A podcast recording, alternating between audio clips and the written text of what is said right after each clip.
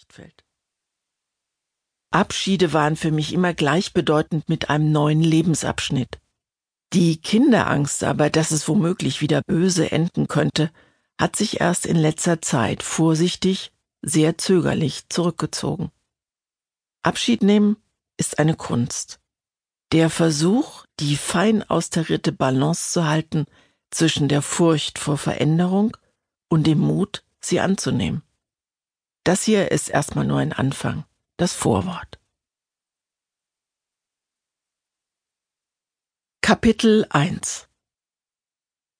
Das Foto ist schwarz-weiß, klein und quadratisch, hat den für die Bilder aus jener Zeit typischen gezackten Rand. Ich war schon 4 Jahre auf der Welt, als die Fotografie entstand, aber ich habe keine Erinnerung an jene Zeit Anfang der 50er Jahre. Nicht an die Musiktruhe mit ausklappbarem Plattenspieler, nicht an die große Stehlampe, unter deren Schirm mein Vater sitzt, ein Buch in der Hand. Und doch taucht genau jenes Bild unvermittelt auf, hat sich wie eine Verheißung in mir festgesetzt. Sollte ich erklären, was für mich Geborgenheit bedeutet, ist es genau jenes Wohnzimmer in Erfurt. Mit den hohen Bücherregalen, die sich über eine ganze Wand erstrecken, davor die schmale Leiter, um an die Bücher in der obersten Reihe zu kommen. Mein Vater in seinem großen Lesesessel, einen Arm auf der Lehne, erscheint in sein Buch vertieft. Vielleicht ist es eine Pose, die er glaubt, dem späteren Bildbetrachter schuldig zu sein. Vielleicht hat ihn der Fotograf auch gebeten, »Herr Westermann, schauen Sie doch mal bitte ins Buch.« Die Haare meines Vaters sind akkurat gescheitelt, er trägt eine Strickjacke, ein weißes Hemd, eine Fliege, wie fast immer.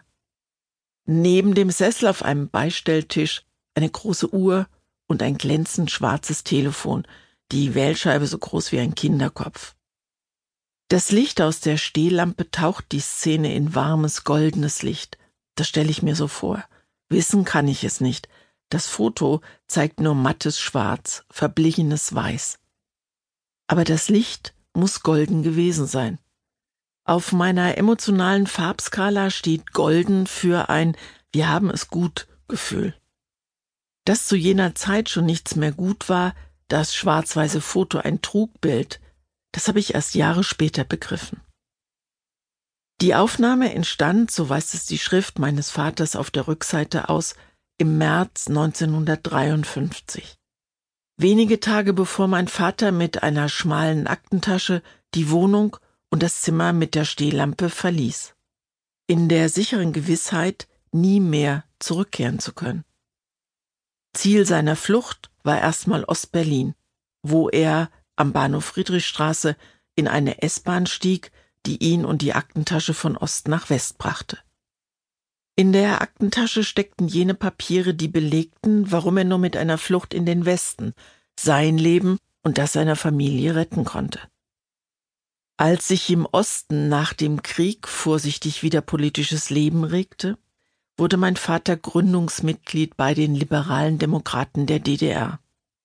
Als die Gruppierung wenige Jahre später als Blockpartei in der Versenkung verschwand und zu einem Anhängsel der SED wurde, hat er sich nicht geduckt, sondern protestiert, hat aus seiner Abneigung gegen die SED und die Kommunisten keinen Hehl gemacht. Es war nicht das erste Mal, dass er eintrat für seine Überzeugungen, seine politische Meinung. Jahre zuvor war er gegen die Nationalsozialisten aufgestanden, hatte öffentlich darüber gesprochen, was er bei der BBC, dem Feindsender, über Kriegslager und Konzentrationslager erfahren hatte. Seine Sekretärin schwärzte ihn an. 2 Jahre vor Kriegsende kam er ins Zuchthaus.